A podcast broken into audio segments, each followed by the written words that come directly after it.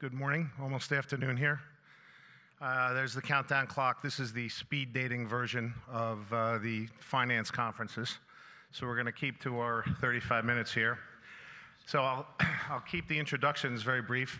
I'm Jack Noonan, former C E O of Kembulk Tankers, founder of my own consulting company, Binnacle Maritime, and director with Borelli Walsh, which did the, was the firm that did the corporate insolvency restructuring uh, of former Kembulk parent Berlian Laju Tanker. On the panel, we have here David Wiswell, the recently appointed C O O of Navigate Chemical uh, and former colleague of mine from Kembulk. Bjorn Christian Reed, manager of investor relations and research at Odfjell, one of the largest chemical tanker owners in the world. And Kevin Kilcullen, C F O of Team Tankers. Um, their bios are in the program. Uh, they're very impressive bios, and uh, I request you to uh, have a look at it. So we'll kick it off here. I've been in the chemical tanker business uh, for thirty plus years, and, and I've always enjoyed it. I've, I've found it uh, to be fascinating. Bjorn, let's start with you. What's your outlook for the future of the chemical tanker business? Um, you know, what are the main drivers? Yeah, dividing that into long-term and short-term. Uh, starting with the short-term, I think we are seeing for the first time maybe ever in the chemical tanker business that is actually changing quite rapidly. Uh, and that um, it is a new structural shift coming into the market, the way we see it in the, in the short-term, but also in the, in the long-term. And that is the U S shale evolution, making you know the uh, U S going from a dinosaur uh, in the chemical industry to become a net exporter, starting from from this year of uh, many key products, uh, and also into next year. Uh, and then you have the Middle East, where we are going um, uh, into large investments into vertical integration, maximizing the value of the barrels. Uh, we're seeing massive uh, build-outs of plants that are export-oriented. Uh, where you will t double and triple the distances uh, for many of the key uh, chemical products out there the next couple of years. Um, looking at the long term, we do carry kind of the, the building blocks of the modern society.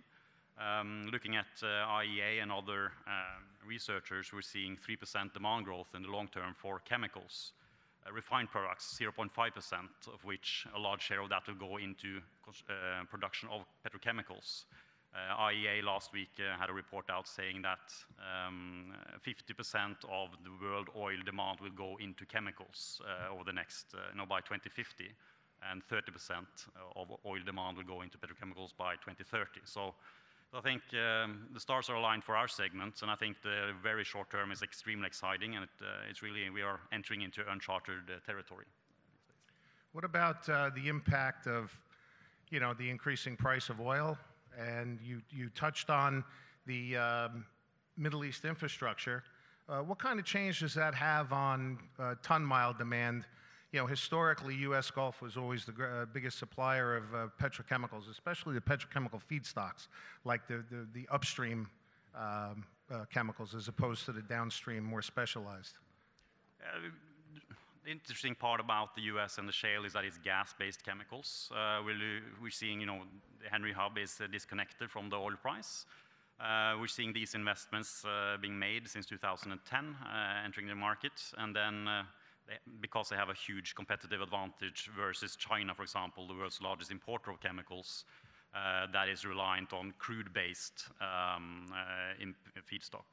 So what we're seeing now is that the Koreans and the Japanese are not able to compete with the U S uh, producers.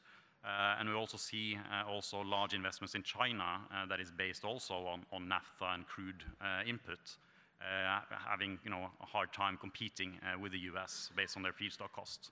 So, um, so the oil price in general, when it has moved upwards, uh, it's really in the favor of increased long-haul uh, shipments. David, anything on that? Yeah, I mean, I think the same can be said for the European refineries as well, as they're crude-based. So I think while you have the Middle East being a supply center as well as the U S Gulf being a supply center for China, I think the sort of the U S and Middle East are also going to be seeing increased exports to the European market as, as the increase in oil price increases their energy cost and makes them uh, less competitive relative to these two new uh, production centers. Thank you. Um, the ship owners up here, uh, their fleets go across the full gamut of uh, chemical tankers. You know, uh, unlike the commoditized uh, chem uh, tankers, crude V L C Cs, Aframaxes, Suezmaxes, and product tankers, you get the M Rs. When you say chemical tankers, there's a there's a vast range. We have, you know, the the commodity chemical tankers, which are uh, nicknamed chemical M Rs, all the way down to, uh, in my day, we called the drugstore trade. Uh, now they're calling it super segregator. So uh, this is a toss-up. Who? Uh, uh, what, what do you think is the the, the future? The uh, long-haul commoditized, larger volume, not long-haul, larger volume. Uh, commoditized chemical feedstocks, the, the upstream feedstocks, or the downstream um, specialized chemicals that move in smaller lots that require greater sophistication. What do you think the balance is? Yeah, I could say uh, our D N A in Odfjell, we are a parcel tanker operator, and that's what we've done uh, since we uh, kind of started this business in, in the fifties. Um, when it comes to growth going forward, I think uh, there's uh, going to be plenty around for, for all of us. And I think uh, uh, for us, it will always be kind of an optimization game. That if uh, kind of if we do not make uh, healthy returns on the on the uh, specialized uh, smaller parcels, I mean, of course, then we will move into more of the bulk uh, chemicals. And uh, I think basically the the an short answer is that it will be correlated in a way. So I don't think uh, the parcel tankers or the bulk operator will be much better off uh, than than the others. Uh, so um, yeah. yeah. I mean, f for Navigate, we're certainly more focused on the the commodity, the larger volume sort of commodity chemical movements. I think a significant amount of the demand that's coming from China, methanol being sort of one headline example, with the methanol to olefin plants, which are production facilities that are the feeds, ultimately the feedstocks for the sort of key consumer goods, is an area in which we're focused. So I think as that area can, can, continues to grow versus some more specialized products, which I think is a more mature market, we see the opportunity to, to capture sort of incremental growth and volume in the more commoditized chemical movements. Okay, Kevin, you're not getting off the hook here. So when it comes to the cargo mix, what's your opinion on um, producer cargoes, the big chemical and oil companies with their contracts of affreightment, and the uh, commodity traders with their spot movements? And is there an ideal balance there? I don't think there is an ideal balance, and it really depends on the asset mix of the vessel owner. If you have a business like Bjorn's with highly sophisticated ships that need to carry a bunch of different cargoes, you probably need a base of contracts to ensure a trading pattern to fill those ships. If you have less sophisticated vessels, like myself and David, you can mix in uh, a fair amount of spot volumes. As you know, you'll be trading mainly point-to-point and doing much fewer parcel business. I think the C O As pr provide some downside protection in a falling market, but pricing resets every year, maybe every two years. So it's not long-term price protection. It's more of a guarantee of a trading area than a synthetic time charter cover. And, and what about the fleet makeup? The uh, as far as the ownership makeup, I should say. Uh, I've worked for four different uh, shipping companies, and uh, it was always owner-operator.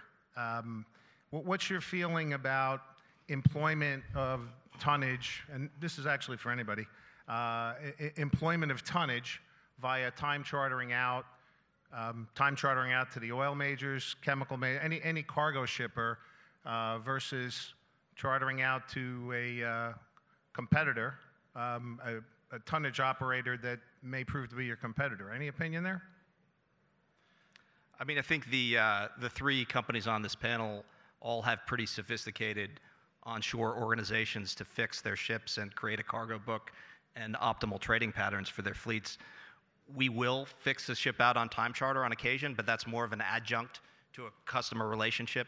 If there's a big C O A customer in one region, we might give them a time charter ship so that they have the appropriate exposure on the uh, tonnage side going forward. But as a, as a general rule, we feel like we create value by operating our ships, and therefore we don't want to give that away to somebody else.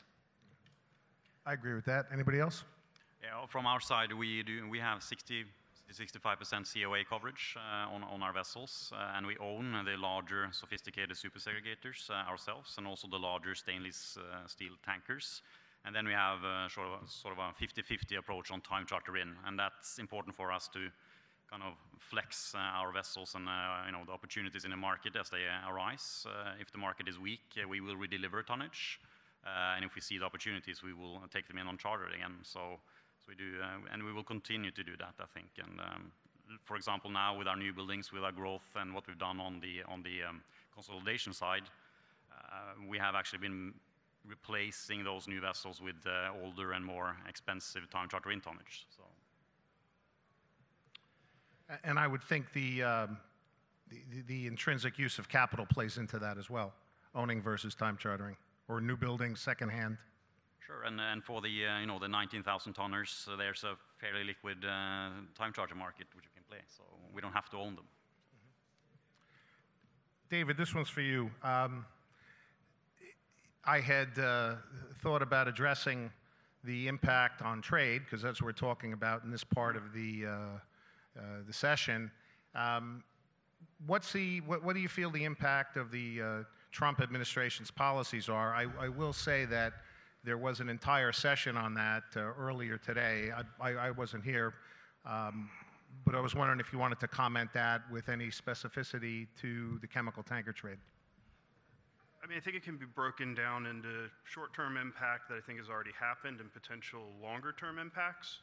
Uh, I think the short-term, looking specifically at China with, with me, uh, excuse me, with ethanol being a, a key trans-Pacific cargo, I think the sort of scepter of, of potential tariffs against specific commodities impacted the actual trade before the commodities were actually being moved and the tariffs were being implemented. So I think while that might be more of a trader mentality, I think when you look towards the longer-term impacts, and what's happening relative to the viability and the sustained growth within the, the chemical tanker market, it's looking at a lot of the plans and planning stages that the petrochemical plants in the U S Gulf particularly are, are in right now. If the trade war continues, it becomes a protracted uh, problem between China and the United States. I think there's the possibility for some of those petrochemical plants in the studies that they're phase that they're in right now to be scrapped because the you know the economic viability is no longer no longer there. Yeah, and in, in, in wrapping up on the uh, the, the trade portion uh, and tying in two of the last uh, questions. Um, having spent the amount of time I did in the chemical tanker sector, what I will say is that I've always tried to describe it to the layman as a cross between tanker trading and, and the liner trade. So what you were saying about the C O A mix, which I fully support, I've always kind of targeted the fifty-fifty mix as, as a target with a plus or minus ten percent swing, depending on freight rates. Um, you know, the um, you, you really need that for the rateability of, ex of establishing uh, trade lanes. Um, And as, as far as the, the tariffs and such, you know, in the book, ninety percent of everything, ninety percent of everything moves on the water in some form uh, or another. And the petrochemical feedstocks, uh, much of which go into production of plastics and fibers, uh, ultimately ends up as, as you know, consumer goods uh, that we that we use every day in the automobile industry, housing, et cetera. Any comment on that, or? Yeah, I mean, I think it's, globally you look at the growing middle class. The middle class is ultimately going to be the consumer of the goods or the end products that are made with the petrochemicals that we carry.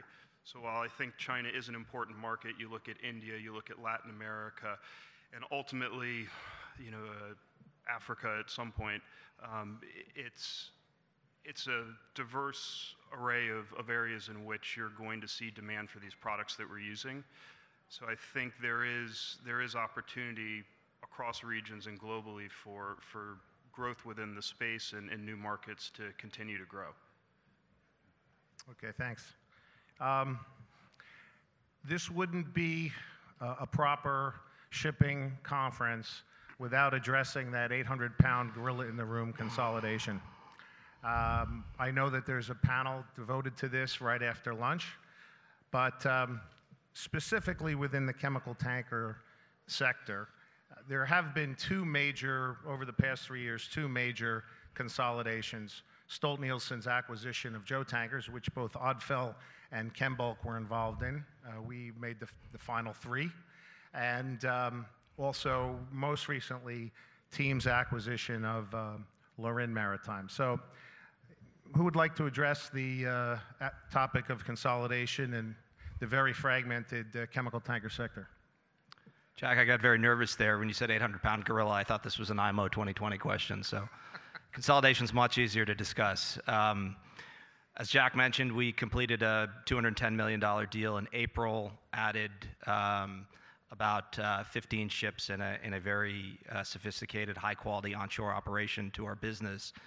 We uh, continue to think consolidation will drive uh, the chemical market going forward. Um, I, I think there are many reasons why chemicals, in particular, is a much more uh, suitable segment for consolidation when you look across shipping, in part because There is, it is a more inefficient business. There are heavier onshore organizations. There are more port calls. There are more cargo operations. All of these things improve with scale, and we've certainly seen that in our acquisition where we were able to dramatically reduce the combined cost base of the two companies. We think that creates real value and should continue to occur in the future. Yeah, I mean, I, I totally understand the operating uh, uh synergies there and the operating benefits, but if it's so good, why hasn't it happened? What are some of the impediments? I think f uh, from Odfjell's side, we, we've done two uh, transactions. Uh, we took control over Sinochem's fleet, and you entered into the market. Uh, we also took uh, Chemical Transportation Group out of the market, and I think going back when we were looking at consolidation uh, targets, it was Sinochem and uh, C T G on top of that list, but beyond that list, there were not that many, and that's for us, we need to find that fit. And I think there are many companies out there with attractive assets, but they're also on a wide variety that doesn't necessarily fit our platform today. So mm-hmm. It's not necessarily just to pick a vessel and see that, hey, we're consolidating, but we're actually just entering into a new type of trading our vessels. I think there's also still a lot of family ownership in chemical tankers, particularly globally. Uh, when you look at regional chemical tanker operations, there are family-owned, long-term owners that might not necessarily be looking for a combination. They're looking to pass the business down to the next generation. So they have a motivation that's not the same as maybe the public companies represented here. Yeah, I was going to say that too. I, I just think the differences in ownership structure, you know, public, Uh, family-owned, private equity-owned, that in and of itself creates a, an, an impediment that needs to be overcome. What about tonnage supply? Uh, we were talking about, Bjorn, you were very eloquent in, in speaking about the demand. Um, what about tonnage supply?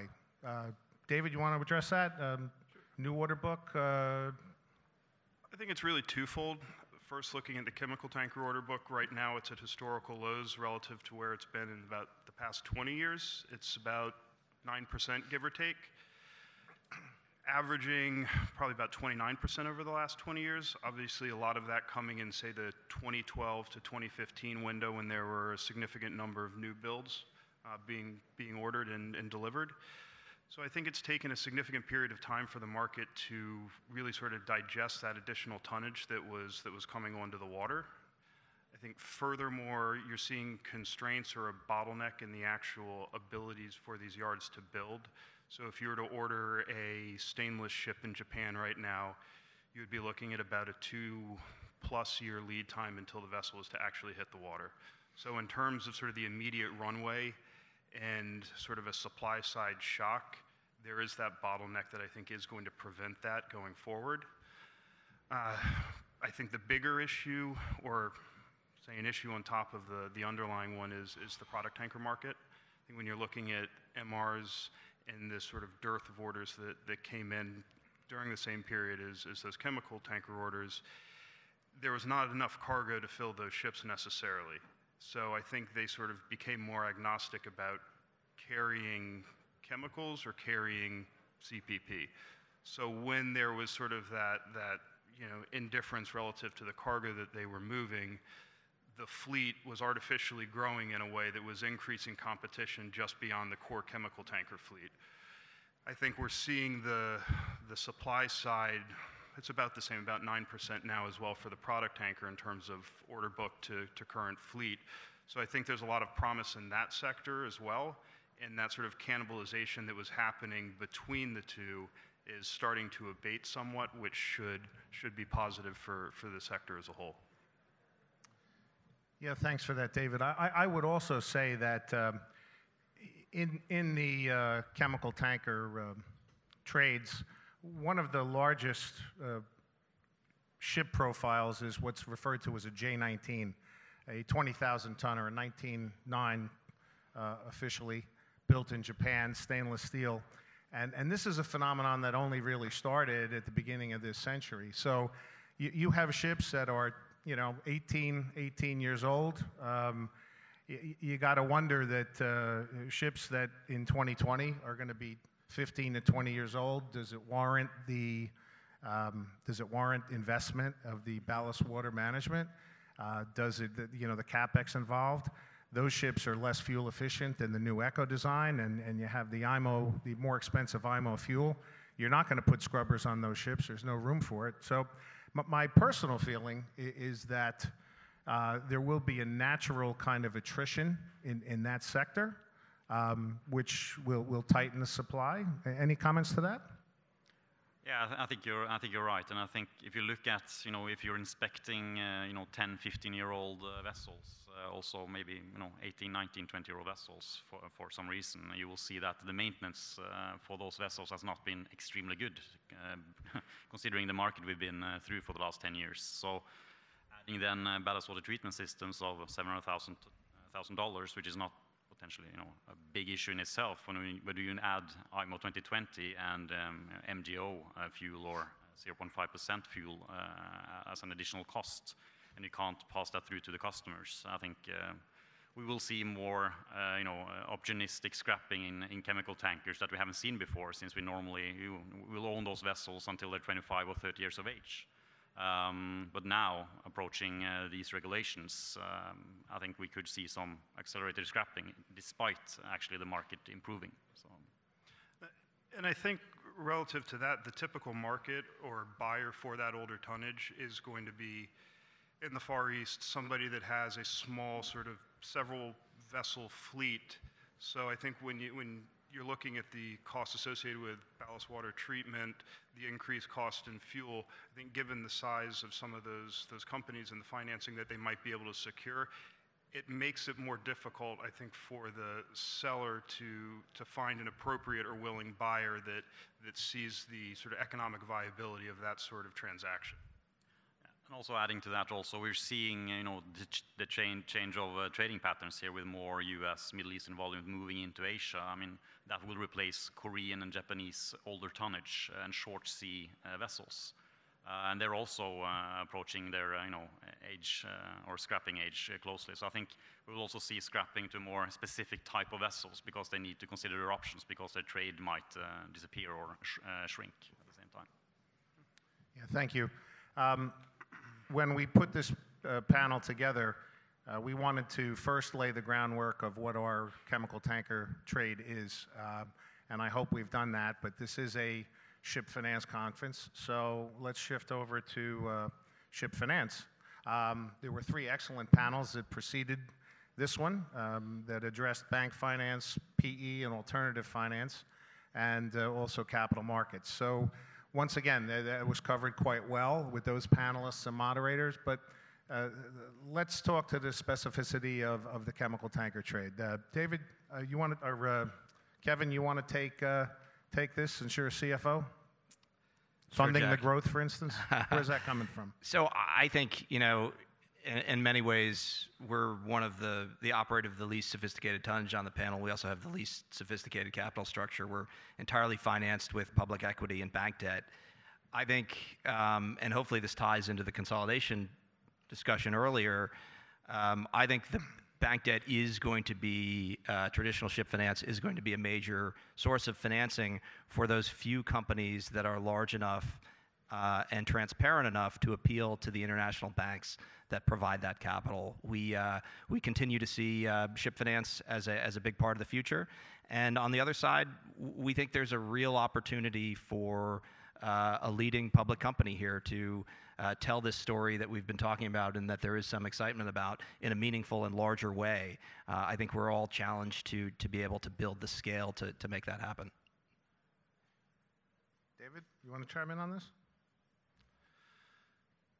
No, I mean, I, I think I, I agree with uh, agree with Kevin. I think from our side, being uh, you know, having institutional investors involved with us, I think that's something that we continue to uh, to con- continues to be a focal point for us. Uh, certainly, the idea of, of consolidation and getting larger scale to have to have a you know a meaningful a meaningful size fleet that might be Uh,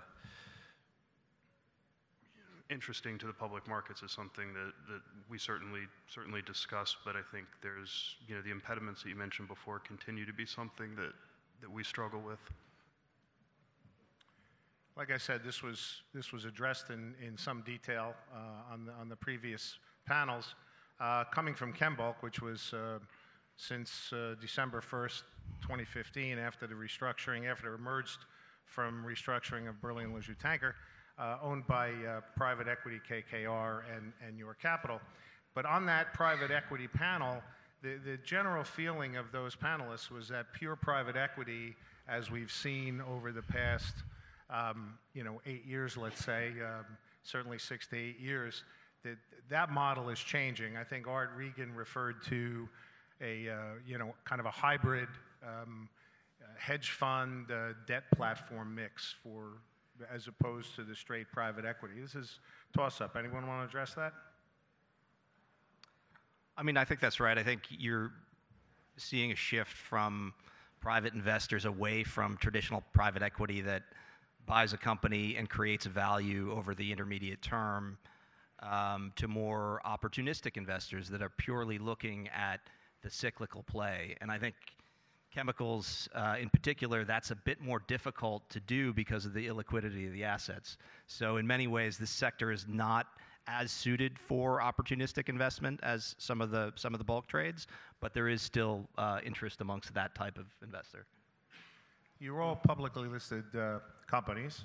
Um, I came from Stolt-Nielsen. I was there eleven years, and, and very much like Odfjell, um, much of their fleet were purpose-built, very sophisticated, uh, high-quality ships, some of which lasted thirty or, or thirty-five years. Uh, Bjorn, I want to ask you, relative to the, uh, the valuations and earnings, is it worth it? Yeah, no, we, we've been trading, um, we've had our own uh, issues uh, over the time, but I think being publicly listed is uh, something we'll continue to be, and uh, we, of course we want to utilize uh, that as a, as, a, as a currency at some point. Uh, we would, since our issues at uh, our largest Rotterdam terminal, uh, long story short, going from generating fifty million dollars of EBITDA to minus sixty million dollars of EBITDA, uh, causing a headache for the company. Um, before that happened, uh, we did trade at one point one times book. Since then, we've been trading at zero point four times book. So there's a long way up uh, to that, uh, but we sorted out uh, the terminal uh, issues, uh, and I think now everything we wait, we're waiting for is the market to actually pick up, and, the mar- and also the investors to get that confidence that we can actually generate those returns uh, across the cycle, which we've done before. Um, I think the way we see it now, uh, it is worth it, but I think uh, you know, from a valuation perspective, it's it's um, I can say it's it's frustrating, that's for sure. What about the venue for a public listing? I mean, uh, you're in Oslo, right, team? Uh, team is in Oslo, right, uh, Kevin? Yes. Yeah. Both uh, Odfjell and team are Oslo, and um, Navigate is O T C in Oslo. Um, w- the Oslo market is very inexpensive to maintain a listing. Uh, having just gone through an acquisition process and a prospectus process, and having had history with S E C processes, I got to say the uh, way Oslo operates its capital markets is extremely efficient. Um, so we continue to like Oslo as a, as a listing, and we'll uh, explore uh, additional exchanges as hopefully we continue to grow. So you answered my next question already, which was, is New York the only place to be? Hey, Jack, I, I hate to do this to you, but with two minutes left, do you mind if I ambush you on something? I, I guess I deserve it. Now that you're uh, an outsider, you have any unvarnished thoughts for the room on chemical tankers and the chemical tanker industry? Well, I, I, I loved it. I absolutely uh, loved the chemical tanker business. I think what was most exciting for me was the, the, the correlation of the cargoes we carried um, to uh, all the way downstream to the, co the consumer goods side. I remember, quick example, Uh, in two thousand seven, going into two thousand eight, uh, the largest volume chemical that ChemBulk carried to China uh, was methanol. And in two thousand nine, that went to next to next to nothing. And we weren't carrying, not like the Navigate ships or, or Team with uh, you know, full cargoes of methanol. These were, these were parcels, because that's the type of company that, that ChemBulk was. And, and the methanol was going into the production of formaldehyde, which is a resin used in the production of plywood, and of course plywood is used in housing. Well, we all knew, know what happened in two thousand eight and two thousand nine. There was no methanol moving, very, very little. It went from the, one of the top volume commodities to one of the smaller ones that we carried.